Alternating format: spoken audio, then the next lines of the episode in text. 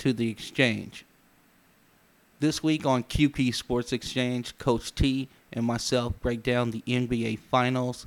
We look at LeBron and the MVP race. We also look at Patrick Mahomes and his outstanding dismantling of the Baltimore Ravens. Special shout out to New York. We hit you up in this pod. Sorry we're a little late. We had some technical difficulties. So sit back and enjoy the pod.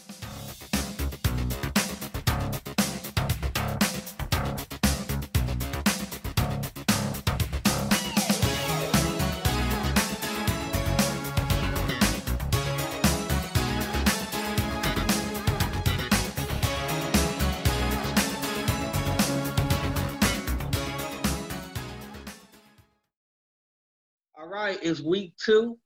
Coach T is back. Coach, how was your week? Man, it was amazing. Busy. But hey, man, when you ask God for a full plate, man, you can't be complaining. When you keep getting more portions thrown on there, man. So it's been good, man. I'm blessed, bro. How about you? All right, man. Yeah, it was a good week.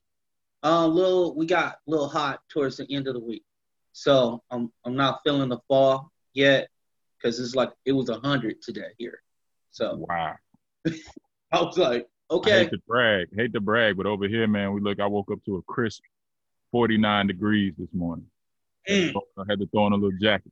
Oh, my goodness. Yeah, we're far away from jacket weather over here, my friend. So, first of all, Coach T, props to you. You know how we do it here. Real recognizes real. Miami Heat did make it to the finals. We do have a Lakers-Miami Heat finals. Your thoughts on the Heat making it to the finals? I'm going to be honest, man. I looked at the Heat after watching a few games.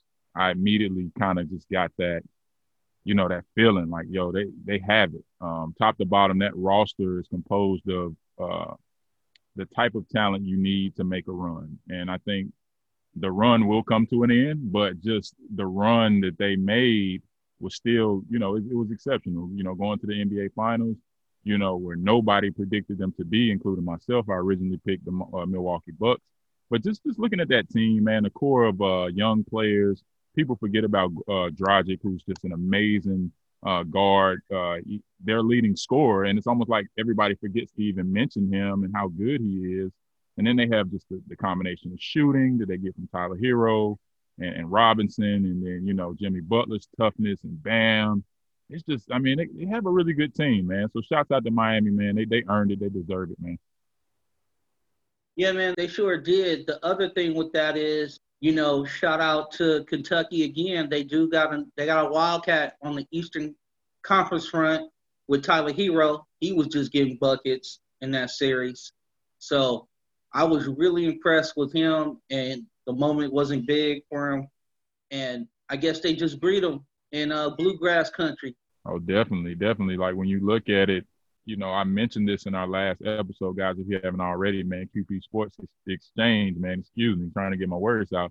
We talked about it on our last episode where Jimmy Butler, I mentioned, in game one, how Jimmy Butler kind of, went after Tyler Herro a little bit, on the vocal side, just because he was wide open in the fourth quarter and, the pick and roll, Kelly Olynyk ended up being a turnover. And he's fussing at him. Like, why you passing the ball? I'm wide open. Tyler Herro didn't run from that interaction. And I think, to me, I looked at that and I said, that guy is going to grow because of that moment. You get what I'm saying? Like, you don't, put your head between your legs, so to speak. And he grew. And, he ended up with a 37-point game, like, after that. And it's just, that's what having veteran leadership does for young, budding stars like that, man. So I'm happy to see Tyler Herro, do his thing, man. It's impressive. Yeah, the great thing about that is, too, is that you're looking at a situation where he's just not a spot-up shooter. He actually has enough of his own creativity to get his own shot. So he definitely got in his bag in the Eastern Conference Finals. The one thing that I wanted to kind of transition into is this, is that, okay, I have one real cool stat for you. LeBron James has been in 10 NBA finals in his illustrious career. Mm-hmm. He's been in the finals more than 27 other franchises. Yeah. It's a stat when I hear it, and again, with me being a glass half full type guy, and couple that with me being biased because I love LeBron James, I'm going to always say that that's amazing. I haven't been able to see or live to see another player accomplish that. Now, the naysayers would come at it from a different angle. They would talk about his record in the finals. They would talk about, you know, MJ had six and this, that, and the third. But for me, I take this approach, and just give me a second on this. LeBron was young when he got to the league, right? One of the youngest players ever to come in the league. He dominated right away. Is it his fault that at a young age he was so dominant that he took a terrible team to the finals? And he had to take, he took it on the chin. He was great enough to take the team there, but he didn't have the team. You get what I'm saying? Like, people forget that Jordan, he learned how to win championships by losing to the great team, you know? Tell me this, right? Okay, granted, Michael Jordan is real great. Mm-hmm. But did he ever go up against a team the likes of Steph Curry, Klay Thompson, and Kevin Durant in his run? I'd be hard-pressed to say that any player has went up against that combination of talent outside of LeBron James. When you talk about Kevin Durant, you know, and look, I'm a LeBron James guy. Y'all know this about me. Y'all will hear me mention this a lot. But Kevin Durant's skill set is just phenomenal. You know, it's phenomenal. Like, you can't compare him to any other player to be his size, to be able to shoot, handle the ball. Like, it's just – it's crazy. It's unbelievable. And I think that, you know, when we look at Kevin Durant, we're looking at a one-of-one. You know, I don't think there will be another player like him with his ability and his skill set that he has. So, for LeBron to have to go against that, and he lost against that. Like, how many guys would win against that? Like, ask yourself. Two of the best shooters in NBA history, followed by arguably one of the best players to ever play the game in Kevin Durant. Like, what do you expect? You know, what do you expect? Michael didn't have to face that. And I can speak to that because I watched him play. I watched him play against those Knicks teams. I watched him play against the Pacers teams. Those teams were really good, but they didn't have a Klay Thompson or Steph Curry or Kevin Durant. You know what I'm saying? Like, they just didn't. And that's no disrespect to Reggie Miller, you know, Rick Smits, you know, Dale Davis, all those guys who were part of those Pacers teams, Pat Ewing, you know, on the Knicks, and Mark Jackson and all those guys, man, Allen Houston. I watched those games, man, but those teams can't even compare to Golden State when they had Kevin Durant, Klay Thompson, and Steph Curry. The only guy he faced that could actually break out for 40 or 50 in a game was probably Charles Barkley, right? Mm-hmm. So he went up against Portland, got them, got Utah, but there really wasn't a guy that could go and get, like, listen, I'm going to go ahead for pretty much the middle of the third quarter to the end of the game. I'm going to hold this down. Y'all going to have to score a little bit, but I'm going to go get these buckets. And LeBron had three, you know? Yeah. And then, quite as kept, you know, he went up against some very fundamentally sound San Antonio teams. My whole thing is that getting to 10 finals, I mean, listen, you would love for the record to be reversed, all that, but it's just a testament to him getting to 10. Right. I mean, when you just look at the fact that 10 NBA finals is just an amazing accomplishment, you know, that's, like you say, toss out the win-loss record. You can even throw Tom Brady in here. Look, we, you know, just to mention, you know, kind of compare it to one of the greats in football. And when we mention Tom Brady, we talk about him as the greatest of all time, right? When we mention Tom Brady, he's also lost more Super Bowls than anybody. You know what I'm saying? Like, so right. In the end of the day, like, you know, you can nitpick everything, but you have to understand that what we're watching is greatness, and it's something that, you know, we probably won't see again, you know, in our lifetime. You know, I just don't see it happen.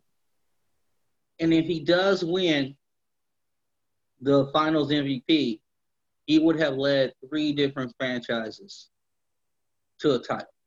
For sure. Now, Ori has done it with different teams and other people kind of rode the coattails, but I'm talking about actually leading the team. Definitely. You, yourself, and maybe one other carrying a squad. So that's going to be amazing. So, Coach T, let me ask you this. Now, I do have one key thing to this. I believe that AD and LeBron have to average about 55 points during the finals. How many games does this finals go? Who's your MVP? And give me a little bit, a taste of what it's going to take to win it. All right, first and foremost, I want to say, man, I'm hard-pressed to say Lakers in 5 just because I believe that Miami is going to find a way to win at least 2 games. One of those guys are going to get hot, whether that's the Robinson kid who can just, fire from 3 at an extremely high rate, very efficient, Tyler Herro. Maybe they have one game or 2 games where the whole team is just rocking out and playing hard. So I think Miami will get 2 games. So I'm going to go Lakers in 6. That's going to be my prediction. And a part of that really wants me to see – I really want to see more basketball. That's what I'm saying. 6 games, I could see it happening in 5, But I'm going to say Lakers in 6. As far as, the point-per-game average, I think you're pretty spot on with that, 55 points. That makes sense. I could see AD really – man, AD and Bam Adebayo matchup to me is going to be one to watch because – Bam has been a guy that has shown he can defend, he's not scared. So the AD is just a whole different type of assignment for him. So I would love to see how that works out. It's going to be exciting to watch. Yeah, man, I'm looking at this. I actually think that LeBron should win the MVP, but I have a sneaky suspicion that Kentucky rivalry, who's the best big man out of Kentucky, is going to rear his ugly head. And I can see a stretch like it was where Jokic and AD were just matching buckets. I can see that happening in the finals as well. For sure. Them just going one-on-one, going after it. I can see AD averaging like 32. He leaks out on like free throws and everything like that, so they can get like a fast break on an inbound. So he gets about 8 easy points. So I can see that really happening. So I will be very interested to see what the first 2 games look like. And then as far as MVP is concerned, I just think that the story around LeBron and having him being the Wash King and all that noise that everybody was talking about in September and October, how the 35-year-old man was not going to be able to sustain it, and he had his first real injury and all that. My thing is that it might be more story-driven for LeBron to get it, because if he averages just his normal and AD just bumps it up because he's just going crazy against Bam, that's kind of how I would see it going. As far as it going 6 games, I think that the Lakers are going to have to prove to Miami that they can shoot from the outside. So I can see Miami getting a couple games that way. But I just don't see them stopping. They stopped Antetokounmpo. They stopped Tatum. But to stop LeBron and AD, I don't know if they have enough to do that. Sure. For sure. And even like, man, shouts out to Jason Tatum. I see him going through I see him going through what most really great players go through. And that's just the pain of, losing in the playoffs at an early age. He's a phenomenal scorer of the basketball. He's just, listen, I don't like Duke, but, you give credit where credit is due. Jason Tatum is probably, when it's all said and done, probably the best player to come out of there if he doesn't get hurt. His ability to score the basketball, I just think that his decision-making down the stretch for the Celtics is something that he'll probably look at when he reviews the film, and he'll learn from that, because ultimately that's what lost them, a couple games in that series against Miami. But as far as the MVP is concerned, I agree that, it'll probably go to LeBron, but I'm going to be honest that AD, if he balls out, that AD, you can't say that he doesn't deserve the MVP. You get what I'm saying? Because no. If you watch the last series game for game, I think AD was the most consistent player throughout the Western Conference Finals. I mean, and I'm not just talking about him making the game-winning shot, but I'm talking about just being consistent, not missing free throws. I think he might have had one bad stretch during one game, but I don't think LeBron played his best. That's the scary part for Miami, the fact that they kind of went through 4-1 and LeBron didn't really play well. Yeah, you see the triple-double and you're like, yeah, but watch the film. I mean, LeBron didn't have a great second half in Game 5. He wasn't consistent. Of course, he went down the stretch in the fourth quarter, to seal it, where he made, a good amount of points in the fourth, which was amazing. But overall, I don't think LeBron played up to his potential. So if you see that again and AD has the type of series that he just had in the Western Conference Finals, I'm hard-pressed to believe that AD doesn't or won't win Finals MVP. But I would love to see LeBron get it and just add it to his collection, because I'm a LeBron guy. I hate his, LeBron haters, man. They just be ready to find holes, man, talk to you about. So. Now, one thing that I wanted to kind of bring to your attention, I was actually watching, believe it was Game 5 of the Western Conference Finals. And there was a 12-minute real-time stretch, okay, where Caruso takes a charge. He gets in the passing lane, steals the ball, gets in on a fast break, gives it to LeBron for a dunk. Then he turns the ball over, but gets back on defense and has a rundown block. And then it was towards the end of the game. And Jokic did a switch with the two guard. Caruso was on the two guard, switched over to Jokic. Now, he's about 19 feet from the 10. Okay, Caruso harasses Jokic all the way into the key to the point where he gives up his dribble. Now, you and I know that Jokic is one of the best passing big men that we have in the NBA right now. Mm-hmm. So he finds the open man. This guy was wide open. It wasn't Jamal Murray. It was the dude off the bench that was getting buckets for them. For Denver, are you talking about Monte Morris? About Monte Morris? Yes, yeah. Monte Morris. Yeah, he was a buck, man, for real. Man, he was getting buckets. So he's wide open, right? When he goes up for the shot, Caruso is there. He had closed out. So it got from the key to the three-point shooter, and I looked at my wife and I said, this is how you win games, and you don't have to score a point. Mm-hmm. Yeah, because it was real-time 12 minutes, and the only reason I kind of knew that, it was just, I guess I glanced at my phone for something, and then I was like, this happened, 12-minute stretch. All this happened. And I'm like, these are winning plays. And I was so impressed by it that I was like, okay, yeah, I'm going to talk about that on the pod, because that, to me, meant everything, because you got to have that guy, right? You got to have that one guy that, okay, I'm going to take the challenge. Yeah, you're going to score on me, but I'm going to make it super difficult on you, and you're not going to be as efficient as you usually are. It's not going to be easy. So bring your lunch pail and your hard hat, and let's go to work. For sure. Yeah, I definitely when I think about Alex Caruso, he's one of those players that does things that doesn't always show up in the stat line. He's fearless. He was undrafted. I mean, the guy bounced around, and he finally found a home in L.A., and I think that he embraces his role with the Lakers. And you see that every night. He plays as hard as he holds himself accountable when he makes mistakes. But some of his, his defensive efforts have been the difference in the Lakers winning games the way they win games, which is in transition. So I think he's going to play a very, very important role in the finals. Also, Rajon Rondo, man. People fail to realize that Rondo, what we're seeing from Rondo for stretches when he's playing defense, I mean, at one point in time, I watched Rondo, I forget what game it was, where he had like 3 or 4 steals back-to-back. And I think Denver won that game, but the Lakers were down like something crazy in the fourth quarter, but they brung the lead from like 17 all the way down to like 3 points at one point in time. Mm-hmm. And it was because Rondo was getting steal after steal after steal.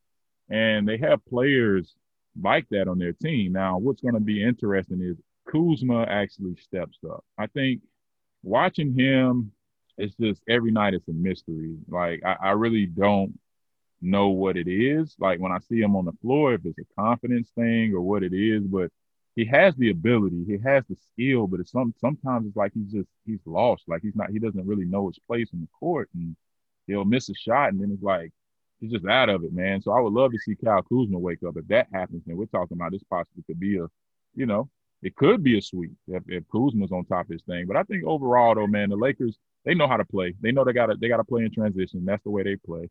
They gotta get to the free throw line, and that second unit has to play well. You know, Dwight Howard has to be Denver game one Dwight Howard. You know what I'm saying? Right. If he's that, then they're in the game, man, because he's coming off the bench and giving you all those rebounds, blocks, and making his free throws and playing hard defense. I mean, what? I mean, Bam going against 3 7-footers, I just don't see how he'll hold up. I mean, I'm not worried about Kelly Olynyk. That's right. Now, kids, I'm going to take you into a little inside the production booth, so to speak. So before we come on the air, we talk about a couple things. Now, Coach T said something that led me to thinking about something that I had already been thinking about, and I was going to ask him anyway. So, Coach, I'm going to ask you this. You just talked about Kyle Kuzma. I know the season's not over yet, right? But man is 35 years old. He's doing his thing. But like you said, there were a couple games where he was in and out. You know, he was playing hard, and then he disappeared for a while, not shoot, and kind of let the game go through. AD, do you think the Lakers need a third star? And do you believe that this finals is Kyle Kuzma's last chance to show that he's ready for prime time with the Lakers? Yeah, I think when you put it that way, that honestly, yes. Yes and yes. Like, Kyle Kuzma has to show, like, he essentially is trying out for other teams right now. Because LeBron, we know how LeBron operates, and he's in it to win it. Like, he doesn't have time to be developing guys right now and things like that. He needs guys that are ready to go. So I think Kyle Kuzma needs to have a big NBA Finals, not only for himself, but for the Lakers organization. Because if he goes on the block and they try to trade him or whatever the case is, you know, they need to really get real value for Kyle Kuzma. And I don't think he's shown enough in the playoffs for a team to jump out there and want to say, yeah, we'll take Kyle Kuzma and a host of draft picks and give you X player, whoever that player is. But, you know, to answer your question, I think that, yes, they need a third star going into next year. Hey, listen, we know what's going on in Brooklyn. Kevin Durant comes back healthy, man. Like, you got to be ready for that. Like, you got to be ready for Golden State. Like, them boys going to be healthy, man. They coming back for everything that they feel like they lost. You know what I mean? Especially Kevin Durant. I think he has a lot. I wouldn't even say pressure, because he already has the rings. He has the Finals MVP. But I think he has that, you know, LeBron going back to Cleveland kind of mindset. Like, look, I ain't got Klay. I ain't got Curry. You feel me? I'm over here with me and Kyrie. You know, both of us have been tagged as players that, you know, can't do it without, you know, a bunch of superstars. So I think Kevin Durant's going to go crazy this year, man. I really, you know, if he's healthy, I think he's going to go crazy. So LeBron's going to need a third scorer. I would love to see Chris Paul happen. You know what I'm saying? That trade got blocked back in the day. We already know what happened with that back in the day, but still salty about that. Yeah. I'm still salty about that, bro. Well, like, yeah. That's like a wound that just won't ever go away. When David Stern blocked that trade, I was sitting there going like, huh? Wait, whoa. And then the thing that really killed me about that whole deal was I looked at the Clipper trade and I was like, hold on, wait. They got Chris Paul for what they gave up and we couldn't get our deal through? I'm like, no. That was, we might talk about it in the next segment about New Orleans fans, but I'm going to tell you, I was real close to New Orleans fan when that went down. Yeah, that was wild, man. But I think if they can land, if the Lakers can, land a legitimate scoring guard to this current roster that they already have, even if that involved, Kuzma not being on the roster, I think they're setting themselves up to be in the best position to compete against, Golden State, because that's who they're going to have to worry about. Shouts out to Dame Lillard. I love Dame Lillard. Look, the dude's a dog. He's fearless. He ain't scared of nobody. His game is just amazing. But I think that Portland can only do so much, with just Dame and CJ. So they'll always be that team that'll, remind you of, unfortunately, kind of like Portland used to be back in the day. I mean, they were a good team, right?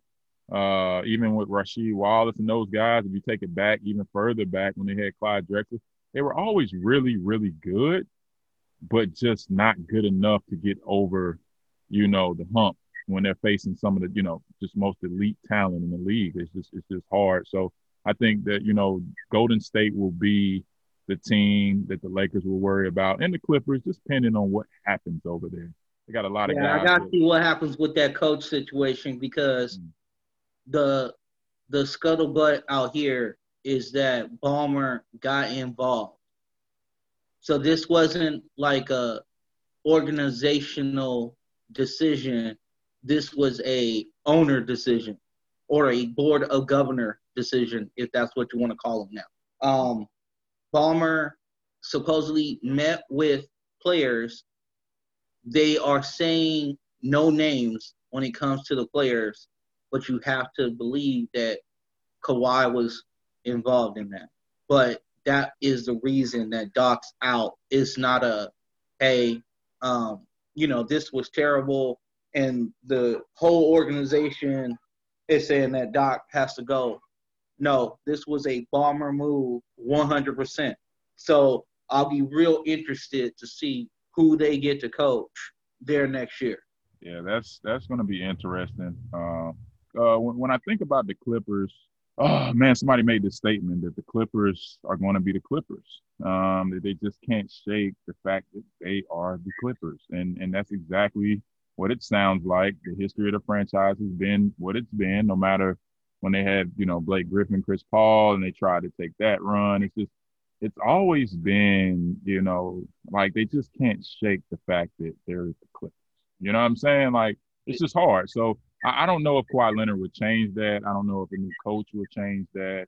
I think going all in on Paul George was something that was, when you look back at it, unless he completely turns it around, and they gave up so many draft picks and things like that, it's just going to be hard to rebuild and come back from that. So if they don't compete next year to win an NBA championship, then I think it's over for the Clippers for a long time. They'll be back into rebuild mode all over again. So and like you said, Golden State is going to be back next year. Mm-hmm. Denver will have another year under their belt, and they're going to be super dangerous. The Mavericks are going to get better. Mm-hmm. Then you got the young cats. Then you got the Ja Morants of the world, and you got the Zion Williamsons of the world. The West was already loaded, but now you add a fully healthy Steph Curry, Klay Thompson, and whatever they do with that second pick. I mean, it is super scary what that West is going to look like. So it was a murderer's row this year, and next year it just gets even more dicey. So, playoff position will mean a lot. Your offseason acquisitions will mean a lot. Let me ask you one thing. When you were talking about the Kuzma deal, the one name that I thought of that would be perfect for the Lakers was Buddy Hield. And I was thinking, that's the guy, because he doesn't demand – he's not James Harden. He doesn't dribble all the time. I think that him being with LeBron and being with AD would also be helpful. But that would be the third guy, another guy who can create his own shot, get his – he's super nasty from outside, and putting him with winners. Sorry, Sacramento. Hey, y'all were super good when y'all had C-Web in them, but y'all, we call it how we call it. If Buddy Hield was with some winners, I'm thinking like something like that. And I think the salaries match up as well. So you could do something with Sacramento because I think he's also disgruntled there too because they took him out of the starting lineup. Yeah, I mean, when you look at it, man, Buddy, you know, he signed that contract extension. That's 2019, I believe. He signed that contract extension. So, I mean, he got a pretty big bag, man. Shouts out to Buddy, man. Hey, man, let me hold something. But, yeah, he doing his thing, man, and I'm happy to see him finally progress because I know he came in the league with a lot of expectations. And, you know, for the most part, a lot of people were kind of tagging him as a bust and things like that. So, for him to average 20 points a game and, you know, to really, you know, kind of have one of his best seasons, if not his best season of his career. It was amazing to see it, man. So I think a guy like that would be good for LeBron and him, you know, having a shooter. I'm just concerned about the point guard position just because when it comes down to, like, that second unit, Rondo has been amazing. Don't get me wrong. Rondo has been amazing. He's exceeded all expectations. I don't care what you say. I don't care who you ask. Like, he scored. He's assisted. He's defended. He's rebounded the ball. I've watched Rondo hit multiple three-pointers. I watched him make free throws. Rondo has been exceptional, but to expect that, you know, for a whole season out of Rondo at his age, I think it would be unrealistic. So just getting a guard that can consistently score and be a threat night in and night out and then kind of spell him with a Rondo or, you know, Avery Bradley or whoever else you're going to bring in. I think, to me, if I was, you know, in the front office, I would be trying to find me a scoring point guard. But Buddy Hield, he could work. Then he's shooting. Right now they're getting three-point shots from KCP and, like I say, Kyle Kuzma and Danny Green. And so, yeah, I mean, he would definitely add value to the Lakers if they could get him, for sure.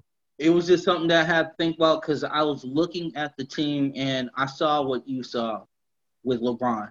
LeBron picked his spots in the Western Conference Finals. He balled out. Do not ever get me wrong. He balled out. But there were a couple of games where it was like, okay, has he scored, like, in the last 20 minutes? Like, where is he? I can't find you. But I would think another player would free him up even more. And somebody who could handle the ball would be definitely welcomed in the la-la when it comes to that.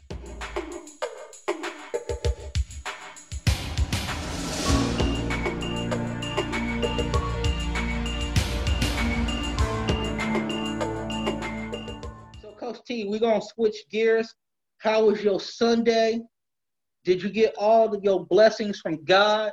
For sure. Hey, man, I get them every day, man. Every day I wake up, brother. You know the feeling, man. It's, hey, we blessed to be on the right side of the earth. But I tell you what, as far as Sunday, I don't know how to feel, brother. You know what I'm saying? Like, I tweeted it out. You saw it, man. Like, you know, it's weird when you have friends that are Panthers fans and they're extremely optimistic about the season. And for the first 2 weeks, we were both kind of just – they were against me because I'm basically – they think I'm rooting for the Panthers to lose. And they're like, well, man, you can't do that. I'm like – I'm looking at the big picture. Anyway, so with them winning Sunday and without Christian McCaffrey, I'm kind of like, yeah, I don't really know what we're doing here. If we're planning on trying to get Trevor Lawrence, or if we can't get Trevor Lawrence and we go for a consolation prize and get, you know, the kid from Ohio State, then we're going to need to be in the top three of the draft. And I'm going to tell you right now, the New York Jets and the New York Giants, I think they fighting for, you know what I'm saying? They fighting for Trevor Lawrence right now. Oh, don't forget the Denver Broncos because, like, they lost more dudes. More. Yeah, their quarterback situation is ugly right now. I think the dude they're starting. Cap can't get no burn whatsoever. Shout out to Colin Kaepernick. For sure. Hey, brother, stay strong. Keep fighting a good fight.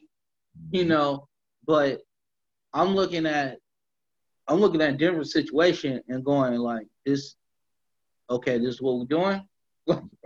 It's ugly. Yeah, it's ugly. And unless they're like really, you know, putting faith in, you know, Drew Lock to come back and, you know, recover from that injury and, you know, kind of having, you know, some patience.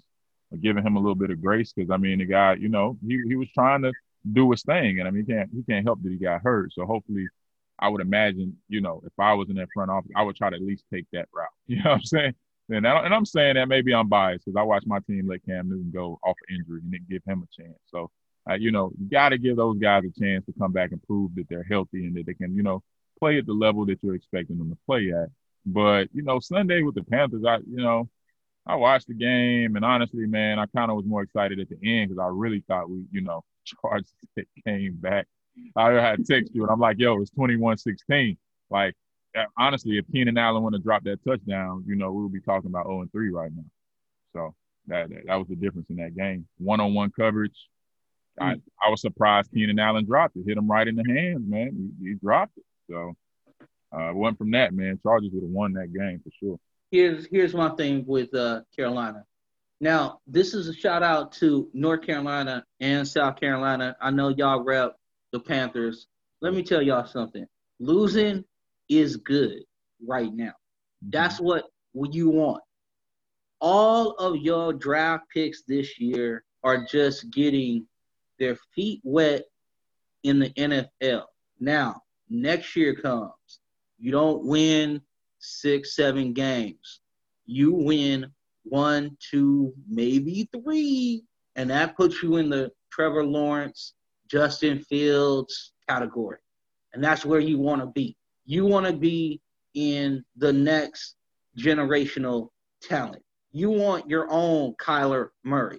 Now, see, y'all had Cam, so now you need to get whatever's next. And whatever is next is not, sorry, Teddy B, you're not it, bro. Love you, but you're not it. The next guy is either Justin Fields or Trevor Lawrence. So, and I know ACC football is huge out there. Y'all see him all the time. So tanking for Trevor is a real deal.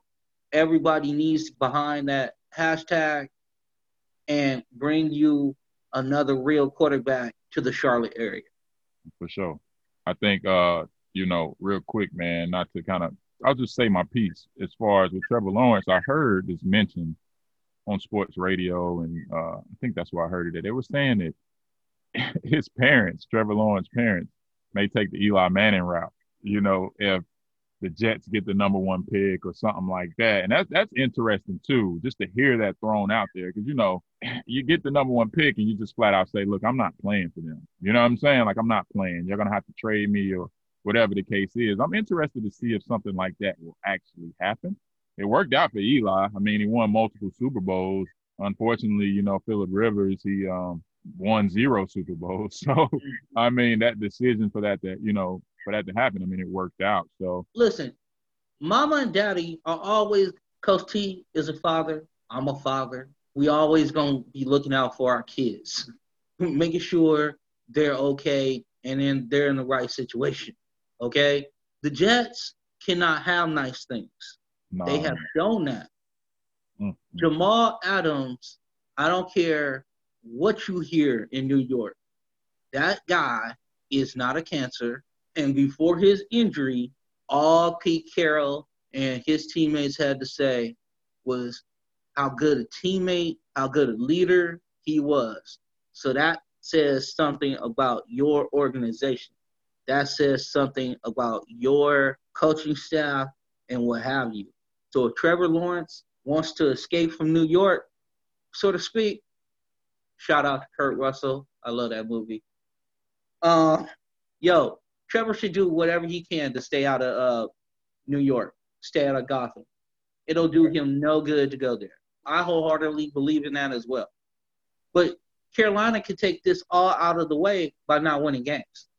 Exactly, exactly. And, like, when you talk about the Jets, just to kind of add a little bit to that, man, to you know, help people understand, like, the severity of the situation with the New York Jets. Since Joe Namath, the Jets have had 24 quarterbacks, right? 24 quarterbacks. And name me one of those quarterbacks that was a star.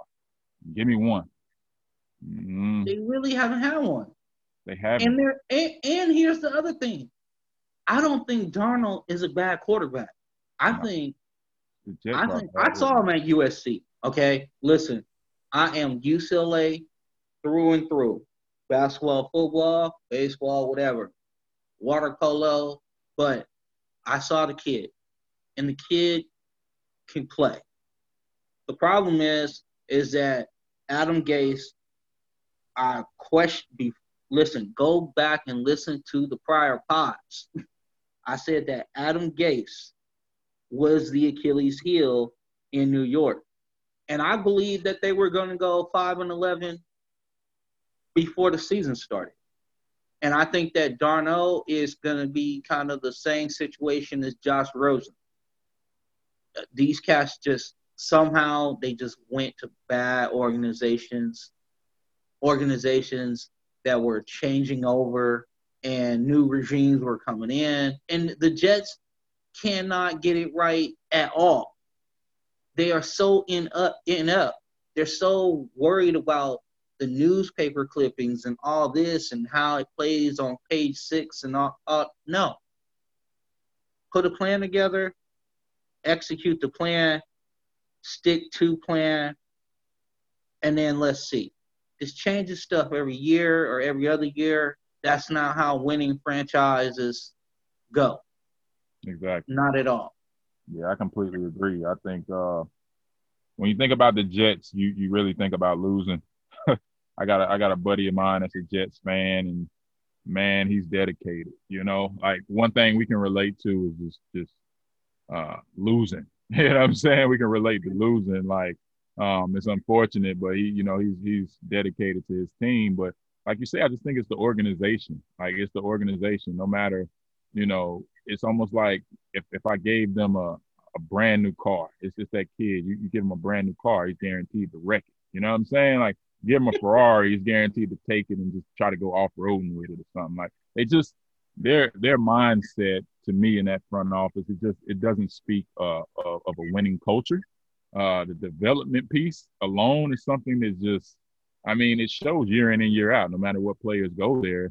They've had some good pieces, at one point in time, but the quarterback situation in itself has just been – I mean, constantly, year in and year out, they cannot find a quarterback to play for the Jets to be good. I mean, they've had guys. I mean, Mark Sanchez, right? He took them to the, deep in the playoffs. But Mark Sanchez, he wasn't. I mean, he's nobody we'll talk about 10 years, 20 years from now.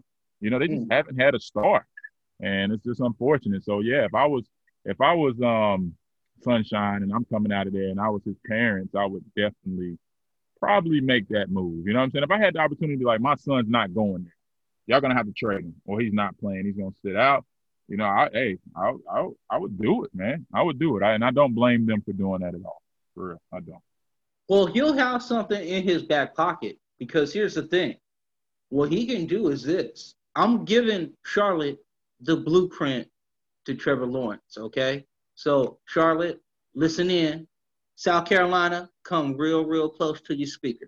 When the Jets pick him, at number 1, he goes to Dwayne Johnson, who just bought the XFL, and say, listen, you pay me about $30 million.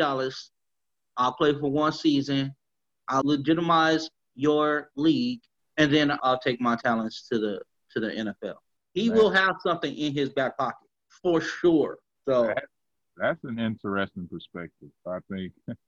I never even thought about that. First, man, like, we've experienced it here in our city, of course. Rest in peace to the late, great Kobe Bryant.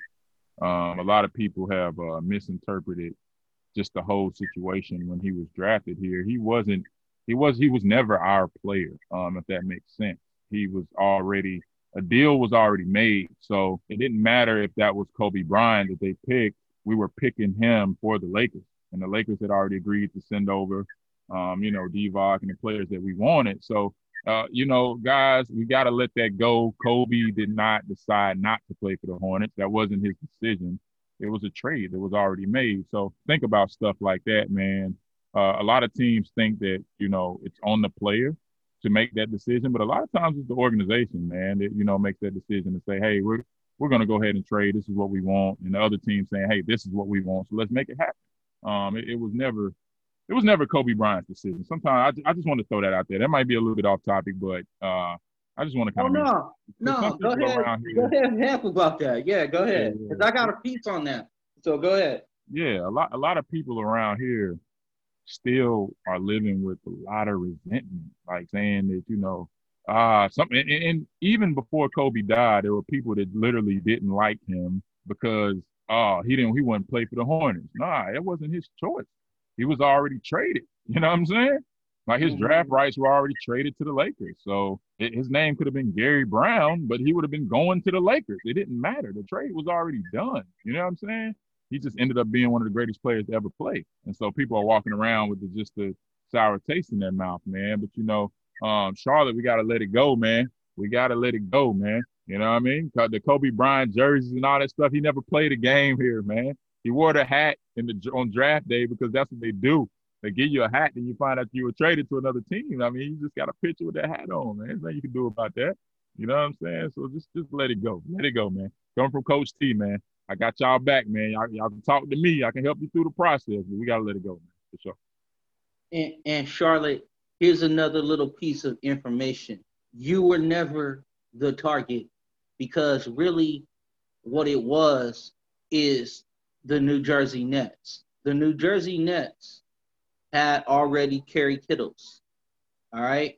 So they were thinking about drafting Kobe Bean Bryant. He decided not to work out for them, and he told them not to draft him. He never told anything about Charlotte not to draft them. He said New Jersey. So you got swindled by the Lakers for sure.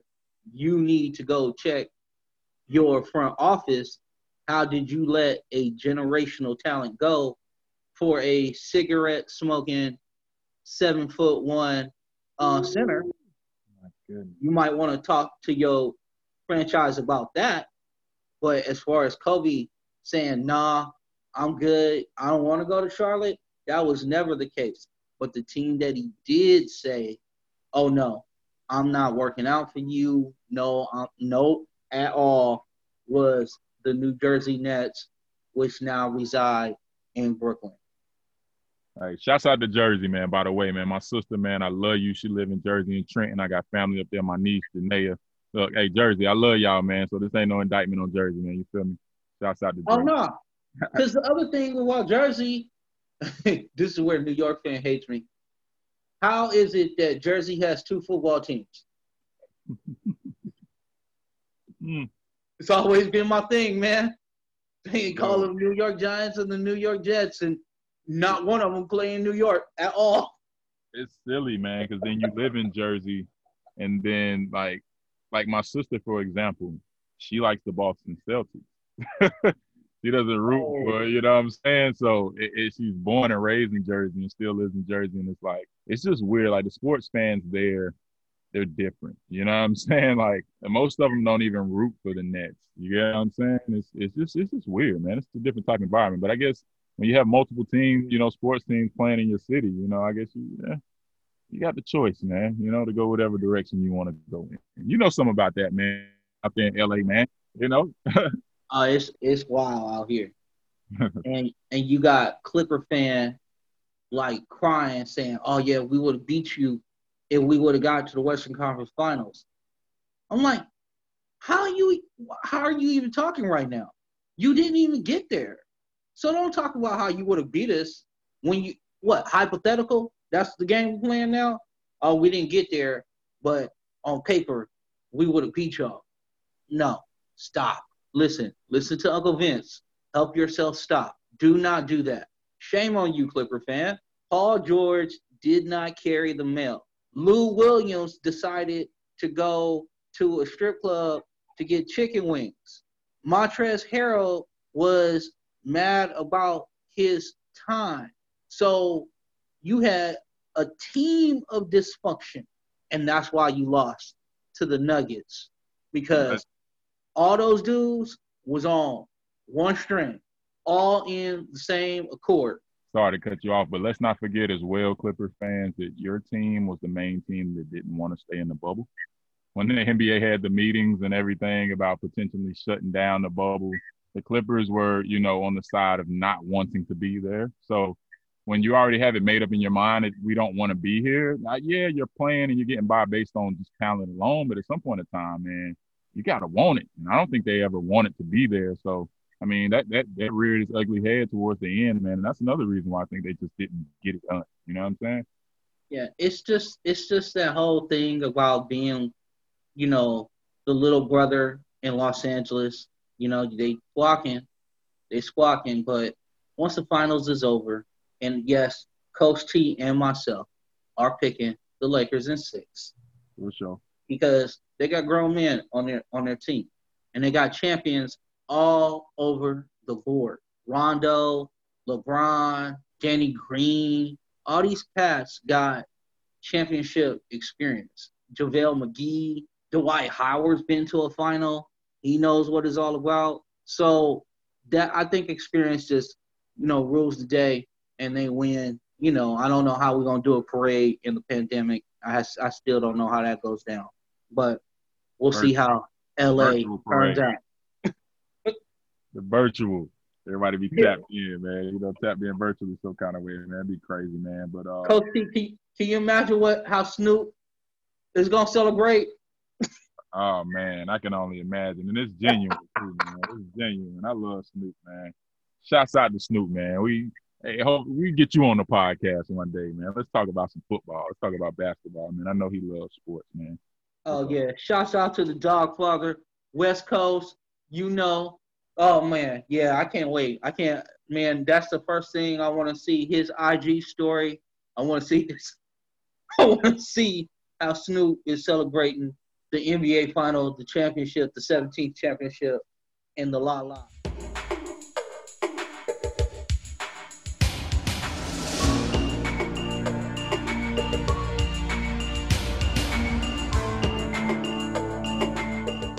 So, Coach T, we're going to transition real quick. Mm-hmm. I have one question for you. Who's the most vulnerable 3-0 team in the NFL? You know what? Because we got a lot of them. Yeah. When I look at it right away, man, I'm sorry, Buffalo. Hey, man, I'm sorry. It's Buffalo, in my opinion. And I'm going to tell you why. Just because – look, I think Buffalo's playing awesome. I think they're doing really, really great. I'm just not really sold on Josh Allen like that, man. I think eventually something's going to happen and Josh Allen's going to play terribly. I know he's playing lights out right now and they're doing their thing, but I'm just not sold on Josh Allen being the guy to be able to, you know, just take them to the promised land. You know what I'm saying? Like, he's good.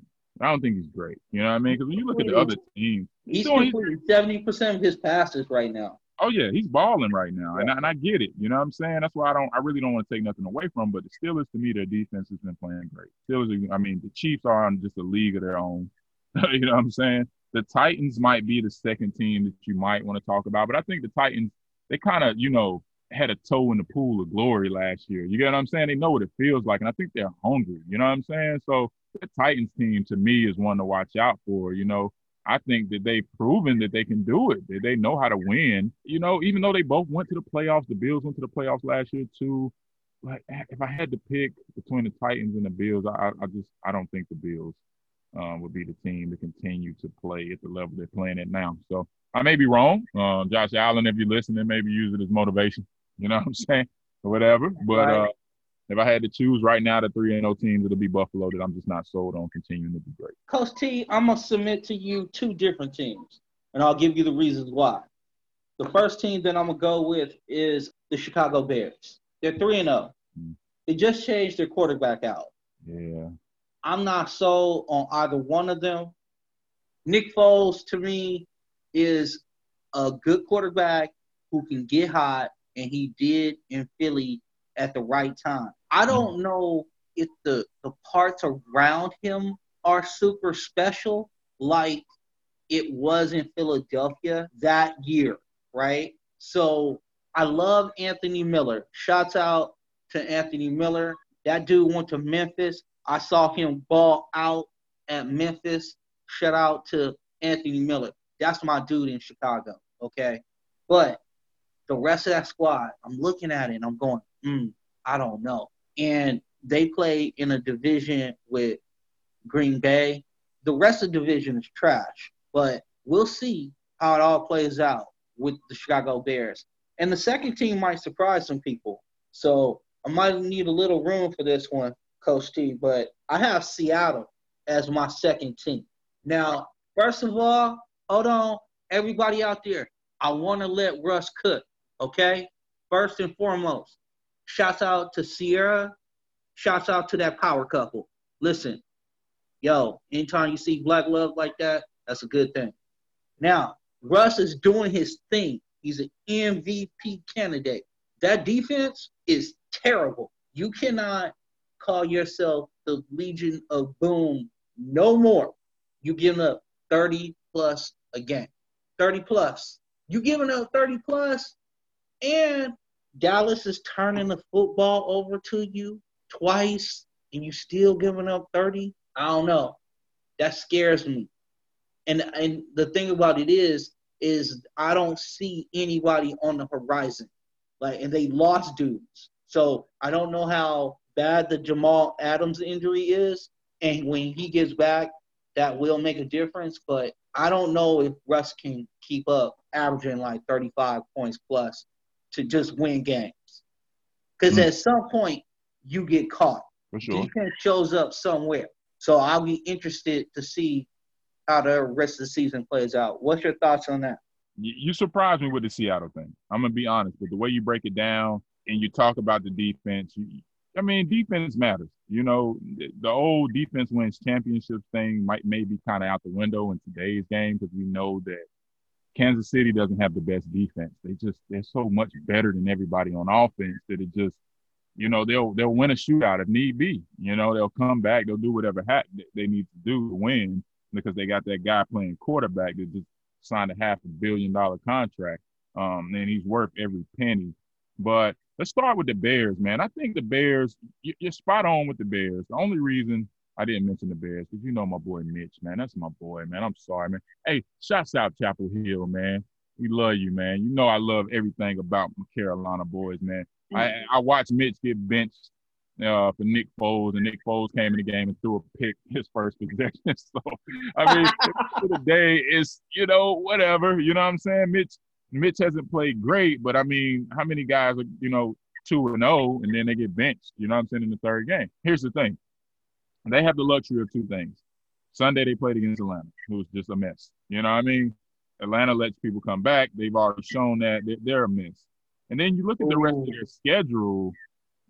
their schedule. I mean, honestly, Chicago, I mean, we'll see what the Colts are really made of, because I honestly made a comment our last episode about the Colts being a team that nobody cared about and how they would probably be in the top 5 of the draft. But low-key, the Colts are playing really good defense.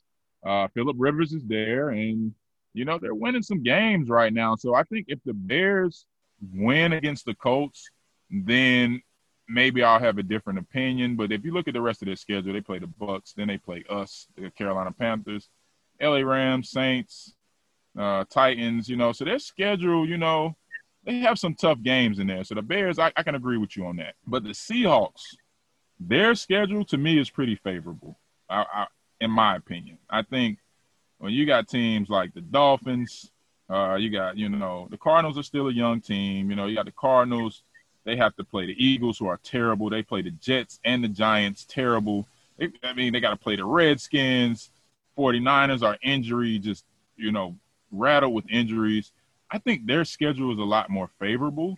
So they will probably come out at, you know, the pack as a playoff team, in my opinion, just based on paper, looking at the schedule. But the Bears, I don't think the Bears are sustaining. So you're completely right. I just, you know, I tried to pick the Bills because Mitch is my guy, man. I took my kids to watch Mitch ball out at Chapel Hill. I watched this man throw like 5 touchdowns, man, like it was nothing at Carolina, man. We had a really good team, and it's a part of my heart that's still with that team that Mitch played for up there in Chapel Hill. So, by the way, if this is get Chapel Hill hyped up, that we throwing so much Carolina love, I don't know what we're gonna do.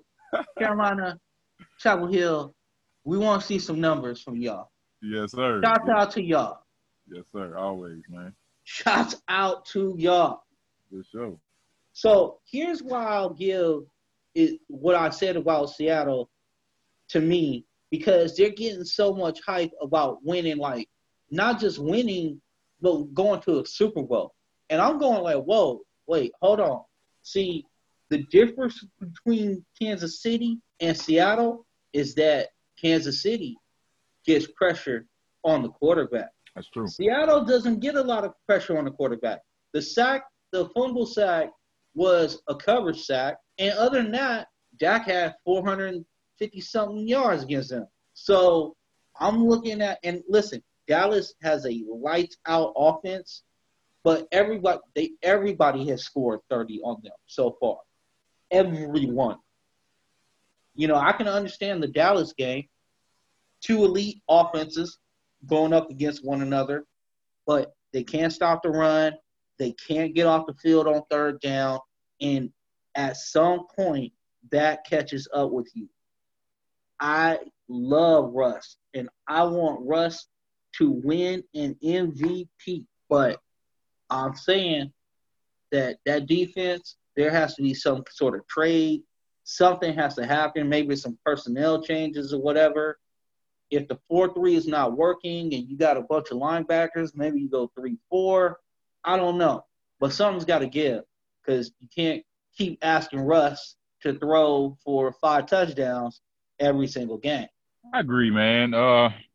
Here's the thing, man. I'm gonna give the Seahawks a little bit of grace here, a little bit, because I'm gonna always err on the side of how can I put it? We're gonna compare them to the really, really, really bad defense. Yeah, right now through 3 games they have 5 sacks, which is not very good. You know, they've given up 9 sacks to the opponent. So when you look at that number, you say, yeah, for a team that you expect to go into the playoffs and, you know, be able to compete for a championship ultimately, and, you know, Russell Wilson should have an MVP year, you would say that that's not going to get it done. You know what I mean? At this rate, like 1 sack per game, a little over 1 sack per game, that's not going to be enough. But there's a team over here in Charlotte, man, North Carolina, we got 2 sacks, bro. 2. The whole season, and they just came all in one game, man. So, like, man, you listen, that 5 don't sound so bad. You hear what I'm saying? We're averaging less than 1 sack per game. What does that equate to? I never even – what is it? Like, we're averaging, like, what, 0.6? Coach T, that's going to end up in a lot of L's, though, bro. So, yeah, it's okay. Pretty bad. So, I agree, man. You know, if they expect to actually you know, reach their goals and things like that, they're going to have to pick up those pressures on the quarterback, because you can't play against really good teams. Like Pat Mahomes, if you don't hit him, I mean, just give up, man. You know what I'm saying? Like, just give it up. You feel me? You got to be able to pressure that guy. If you can't, then, I mean, he's just going to play around with the defense and just make them look silly. So, yeah, I agree, man. See, I was going to have to step it up on defense, but if they can get some of those injured players back and start to get some chemistry going, you know, get some rest and things like that, the Seattle may have a chance, you know, defensively to try to, you know, improve. You know, I don't think they'll be a top 10 defense, but sometimes you just need to do enough to you know, make sure the offense isn't, you know, constantly just trying to, you know, shoulder the load every game. I mean, really all you're asking the Seattle defense to do is to get maybe like 2 or 3 stops a game, you know, like on critical third downs, and get that offense back on the field, because then now you can play with a cushion and you don't have to play all these tight, nail-biting, let's go down to the last second to the wire to win football games. You know, quiet as kept, everybody's talking about the Patriots' offense being terrible, and they put up yards against Seattle as well. So with that being kind of the backdrop of it, you're just looking for Seattle – just to make sure that on critical third downs, so your defense doesn't stay on the field for 13, 14 plays, you get the offense back on the field. Yo, just, hey, shut it down on third so Russ can cook some more. Oh, man, Russ cooking up, cooking like crazy, man. Shouts out to Russ, man. It's been exciting to watch him this season, man. And I hope he gets an MVP. I think he deserves it, man. to know that he hasn't received an MVP vote up until this point is kind of just crazy. But I think he deserves it. He's a great guy on and off field, and I just want to you love to see people like that win. I'm rooting for Russ, but you know ultimately it's going to be tough. I mean, I personally think Kansas City is going to go ahead and win it. I don't see anything happening, man. As long as Pat Mahomes, you know, God forbid an injury or something like that, I think that team is going to go out. Well, Coach T, you better show him some respect because his mama texted Monday Night Football and said you better call him Patrick. Patrick, yeah, I'm sorry. Mom Dukes, hey, I have respect. I'm a yes ma'am, no ma'am type of guy, so ma'am, I apologize. Patrick Mahomes, as long as he doesn't get hurt, they're going to win another Super Bowl for sure. Which brings me to the Monday Night Football game, right? I mean, that was just a clinic. First of all, two things that just absolutely shocked me. Even though the score was 34-20, it never seemed that close at all. And then the other thing is that dude just glided out of the pocket and got his arm in some almost sidearm. It wasn't even three-quarter. It was like almost submarine-type throw. He threw a dart, like 23 yards down the field, like right on the money. I mean, he is I don't have any more superlatives for Patrick Mahomes. I whatever stamp he needed, yes, he's legit. There, you don't need to worry about that cat at all. He's good. He got his bag. Shouts out to him and his fiance because they just announced they're having a baby. So shouts out to the expectant couple. So and he owns part of a baseball team. So I don't know what this cat else he can do. Yeah, it's when you look at it. As an NFL franchise going forward who's in need of a quarterback and you're looking at what you want, you know, Patrick Mahomes is the guy that you look at and say, all right, man, if we can fall like somewhere close to this, you know what I mean, at the quarterback position, we're good. Because this guy, he can make any throw. He's very mobile. He's very smart. He understands every part of the game. And he's just so young, man. And we haven't even seen the best of him yet. And, he, you know, I think we're going to be witnessing one of the greatest players, maybe. And this is a tough statement here. I'm gonna say that if he stays healthy, that he may be the best quarterback we've ever seen. You know, if he continues to play at this level, because he does things that Tom Brady couldn't do. You get what I'm saying? You know, and so because of that, if he stays consistent and doesn't get hurt, he may just obliterate the record books, man. This guy's off the charts, man. He's amazing. Oh, yeah. He's going to make a real assault on the record books. So Breeze and Manning and all the cats that are like 1, 2, and 3, I mean, you guys are placeholders until he's had enough years in the league to accumulate the yards he needs, you know. So that is 100 right there. The other thing that I wanted to say about him is this.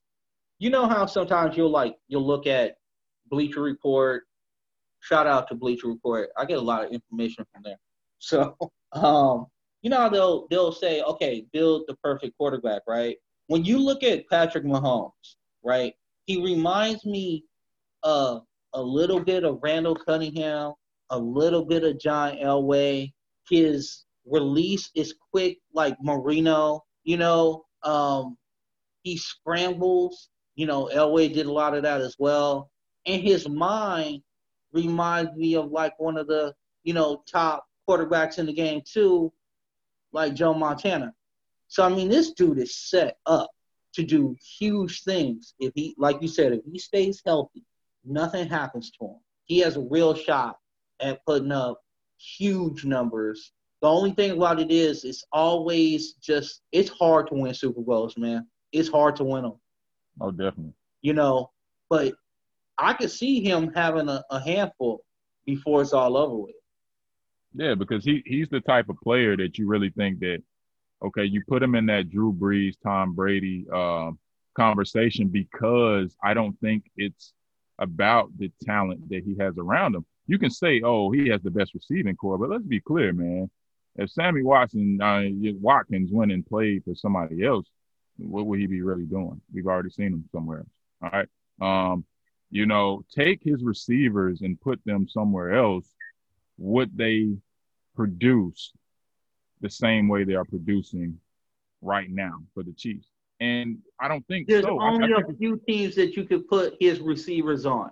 One would be Buffalo because Josh Allen has a cannon. Yeah.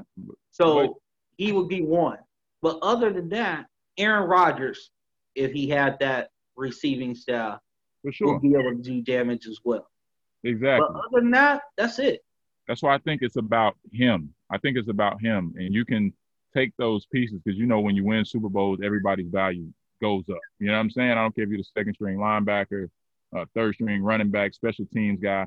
Everybody's going to want to give you a bag, you know what I'm saying, after you win a Super Bowl, a couple of Super Bowls. So I think that's what Kansas City has working for them in a positive way, because I really think it doesn't matter who you give him. Like, he's gonna produce. And if I'm the receiver that, you know, Joe Smith that nobody ever heard of, and I'm going to play with Patrick Mahomes, I ain't gonna want to drop no passes, man. You get what I'm saying? Like, I'm gonna be out there just playing like my life's on the line. You get what I'm saying? So I think that's why, you know, you talk about Patrick Mahomes and the like, that you talk about Aaron Rodgers, a Peyton Manning, a Tom Brady, because really those quarterbacks don't need the best receivers. It's about them, their arm talent, their leadership, their ability, the ball placement. You know what I'm saying? Like the things that just every quarterback can't consistently do. And that's why they're all-time great. So, you know, I think as long as they can keep him healthy, they're going to be good. You know what I mean? They pulled a running back from LSU who wasn't really a star, but now he's just like a freaking star right now. You know what I'm saying? So I just think he's just playing with, you know, a guy who's just, you know, he breeds confidence. You know, like if you play with him, you're gonna turn into a great player. So I think that's the benefit of having a Patrick Mahomes right now. And by the way, Dallas fan, that's the difference between your quarterback and Patrick Mahomes. That dude gets it done. It doesn't. That game against the Chargers, they had no business winning that game, but he found a way. And to go into Baltimore, I don't care if there were 35 fans or 65,000. I don't think it would have made a difference to him. Not last night. Last night, I think the word I would like to use is it was enjoyable to watch, to see a quarterback manipulate a defense the way he did. Because did you see a couple of those throws were just absolutely unreal. For sure.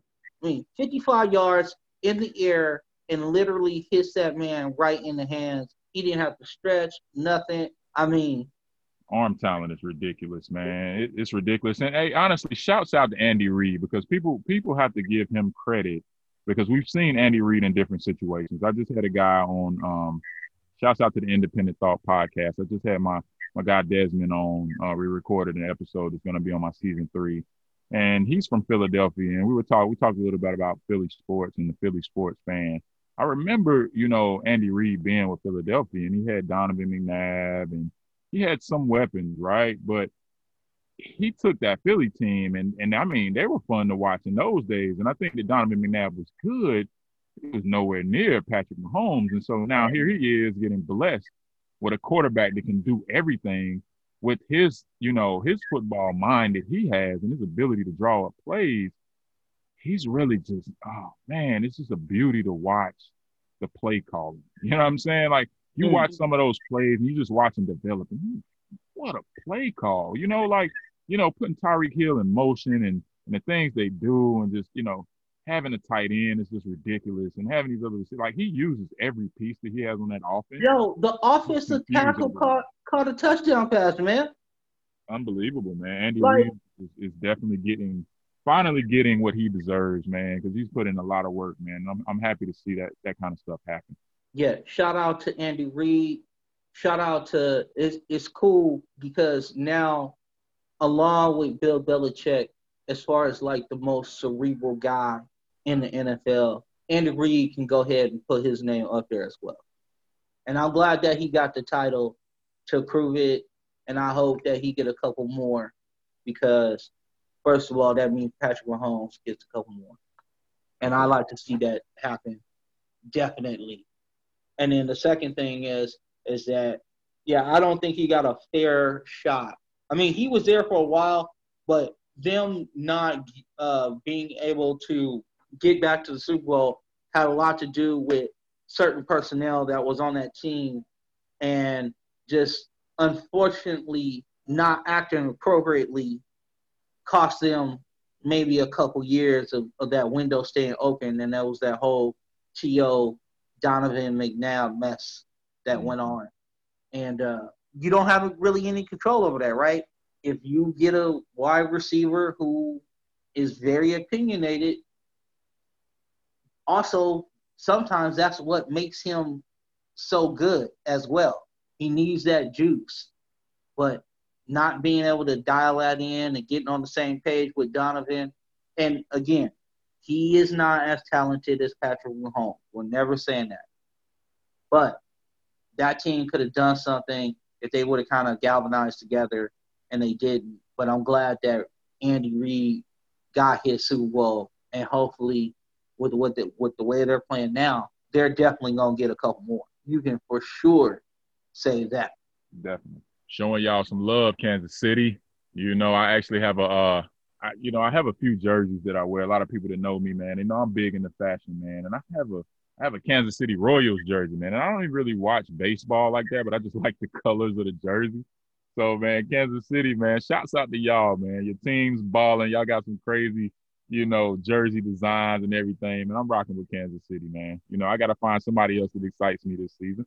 You know, so I'm keeping my eye on the Patriots, and I'm keeping my eye on the Kansas City Chiefs, man. Oh, for sure. Listen, it's my NFC team. Everybody knows my teams. I cape up for the Rams. That is my squad. They've been my squad. But to appreciate greatness, oh, yeah, I want to see what Bill Belichick does without Brady this year. So far, so good, by the way. And you know who plays Kansas City next? Bill Belichick and the New England Patriots. They're putting Cam through the gauntlet, man. You know what I'm saying? Like I think this is, you know, you couldn't have drawn up a better storyline for Cam Newton's comeback, right? And he's built for what's happening right now. He wants this. Like, he lost to Seattle on the last play of the game. All right. It was on him, right? But he balled out that game too. So he's playing against the best talent. He's playing against the guys that are making the most money. And he's saying, okay, y'all going to see what I can do.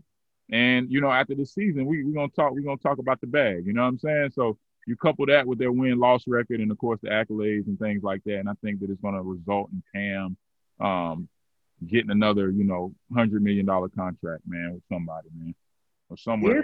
Here's the thing with that. And we just gave Kansas City love. So, Beantown, Boston, your boy spent 15 years there. So you know that I love you. You know I got crazy love. Now, Cam actually probably presents the biggest problem to Kansas City for one reason and one reason only. Ball control, not as many drives.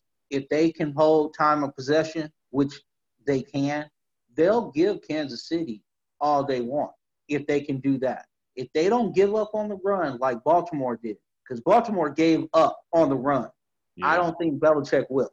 So I'll be real interested to see how that plays out this Sunday. Yeah, this is going to be an interesting game. I think just Cam is a competitor. You got the right guy for the right moment. So ultimately it's going to come down to, you know, can you slow down Kansas City? I mean, can you slow them down? I mean, San Diego. My bad, L.A. Chargers. Hey, don't worry about it. They still call San Diego here, too. So don't worry about it. Yeah, facts, my bad. But they slowed them down some kind of way, and I think that's all you really can hope to do. And it's the same concept with all great players, whether that's basketball, baseball, whatever. you know, you can never completely stop them. You can only hope to slow them down. So if they can slow down an offense, whether that's, long extended drives by, the Patriots offense, or, trying to get, Kansas City off the field on third down and things like that, if they can do a combination of those two things, they can just keep Patrick Mahomes, keep him off the field. And, maybe that'll work in their favor to where it'll be a close game and maybe they can pull it out by 3 points or 7 points. If you allow them to go up and down the field, man, that game is done. That's over. It's not, I love Cam. I want to see him win. But you can't let that Kansas City team go up and down the field. Well, I thought that the Baltimore Ravens had, the recipe, right? Because I said, ball control, if they can get a lead, maybe they can pin their ears back and go after Patrick Mahomes. But, man, did they just give up on the run so quickly? It was after what? I want to say the first drive in the third quarter, it was done. I mean, if it wasn't like a design run by Lamar Jackson, there wasn't like footballs going to Mark Ingram and their backs at all. So I hope that somebody kind of says, okay, this is the game plan. This is what we're going to use. And we're going to do this, weather the storm, because it's going to come. Because you're never going to hold KC down. The only thing that can hold KC down is KC. Mm-hmm. If they turn the ball over, that's it. Right. And even if they do that, man, they're just so darn good that they can bounce back. It's like they can bounce back from anything, man. They're almost like a superhero, man. If you could compare, the Kansas City Chiefs to one of these, Marvel characters or something like that, they can just, they would be the character that can just heal from anything, like Wolverine or whatever the case is, man. They got these, the ability to do anything, man. So if anybody could do it, it's definitely Kansas City, man, for sure. I'm hard pressed to believe they'll lose a game this year. I think they can run the guy. I think they can run the table, man. I really do think they can. Whether they will or not is yet to be determined or yet to be seen. But I think they have the talent. I mean, I think everybody in the league is scared of them, man. They're intimidated by them. So I think they can make it happen. Coach T, did I almost get you on wax saying that Kansas City could go 16-0? Yeah, you heard it, man. You heard it today, man. September 30th. 9:12 p.m. Eastern Standard Time. Coach T is saying that I think that Kansas City can go 16-0. Y'all can hit me up, man. Hey, at Mud Talk the Podcast, talk to me about it. Explain to me why you think they won't go 16-0. But I think that unless they're like 12-0 and they decide to like sit everybody down and not like try to win anymore, I think that they can go 16-0. Nobody, if you think about the last team that did it, right? Patriots, right? Patriots. That Patriots team was, I mean, every game they were just a better team, and Randy Moss was catching everything. But this team, unlike that team, they have multiple weapons. Like he throws the ball around to everybody. It's just not okay. Randy Moss is going to get 2 touchdowns this game. He's going to catch a bomb down the field. Listen, that to me would be easier to key on if I was a defensive coordinator than trying to stop Patrick Mahomes in that offense. You know what I'm saying? Like, I can imagine being a D coordinator trying to draw, all right, here's the game plan. This is what we're going to do against Kansas City. Man, I'm a player in that film room. Like, man, you see what they do? Like, what am I supposed to do again? I'm supposed – okay. I got you, coach, but I don't think it's going to work. I don't even see guys believing in it, man, believing they can stop him, man. Like, you just see it. They beat the mess out of Baltimore, man. I thought that would be a good game, and it just wasn't. Not at all. So, you guys heard it here first. Coach T is calling his shot. He's calling 16-0 shot for the Kansas City Chiefs. By the way, we're not even a quarter of the way through the season, and my man is calling that. Listen, he is not hard to find on all his social media platforms. At Mud Talk Podcast. Yeah, you want to get at him about 16-0? You want to get at him about Mitchell Trubisky being awesome at Chapel Hill because he was?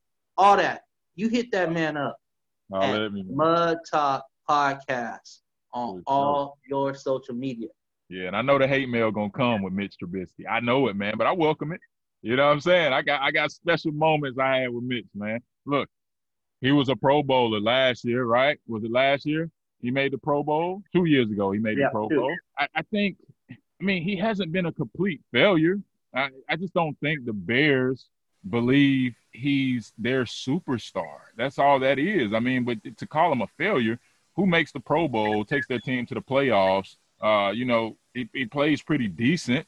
There's a ton of quarterbacks there in the league that are worse than Mitch Trubisky. Like, look around, bro. They're not hard to find. They are not hard to find. You start here. Start here in Carolina. I got you. Then go up to New York. There's a couple more teams up that way. And, there's teams out here, man. And I feel bad. I'm going to tell you somebody else, man, right now. Shouts out to Deshaun Watson. I'm glad he got paid. But, man, you know, that offensive line is going to get him hurt, man. I would never wish that a player gets hurt. That's not – I can't. I don't care if I don't like you. I don't root for you. I don't want to see anybody get hurt. But that offensive line is so bad that I got a fear for his safety at this point, man. Pittsburgh just – man, they went crazy on him, man. It's just like, man, I don't want to see him get hurt, man. I don't want to see it. But right now, man, his season is in jeopardy, I think, if that offensive line can't figure it out, man. I don't care who they got to sign, but, man, it's really, really bad over there in Houston, man. It's really bad. So, even if you have a good quarterback and you got a bad offensive line, it's not going to work out for you. So, you know, give my boy Mitch some grace anyway, man. But y'all can hit me up. Holler at me, man. Let me know, man. 16-0 Kansas City Chiefs, man. This year, 16-0, and they're going to run the gauntlet. They're going to win it. They're going to win the Super Bowl back-to-back. Real talk. And I will take some of his heat as well. So you can find me on questioncoin_V on the Twitter. You can find me on questioncoin_pod_Vince on the Instagram. So we are not hiding. I don't think they're going to go 16-0, but my man's got that, and I got his back. So that's what we're going to say about that. And any other mess that you guys want to talk about, listen, this is y'all podcast, okay? If you want to talk about Minnesota Vikings, ATL, we still holding like a candlelight vigil for you. Sorry, Hotlanta. Oh, Vegas, how y'all feeling after the loss? Y'all just hit us up. We will talk about your squad. If there's something that you want to get into about your offensive line, whatever, we'll do the research. We'll come on here. We'll chop it up, and it'll be just like you in your barbershop. Here's another thing to add on to that. You know, if you hit me up, you can't talk bad about the Panthers. You can, but what's going to happen is we're going to end up having a friendly conversation because all I'm going to do is agree with you. All I'm going to do is agree with you. So let's talk about something else. You know, hey, I told you, Kansas City 16-0. I'm calling it right now. Let's talk about it. And honestly, man, I can't wait to see, you know, Game 1 NBA Finals, man. It's actually popping off. Oh, yeah, DVRing it as we speak. Yes, sir. Yes, sir. So, yeah, about to get to it. Definitely gonna get into that. This is what we're going to do, guys. We're going to go ahead and sign off. You guys have a great week. Go touch somebody's life. You know, be that mentor, be that person, be that person that they can lean on. And we will see you guys next week. Peace.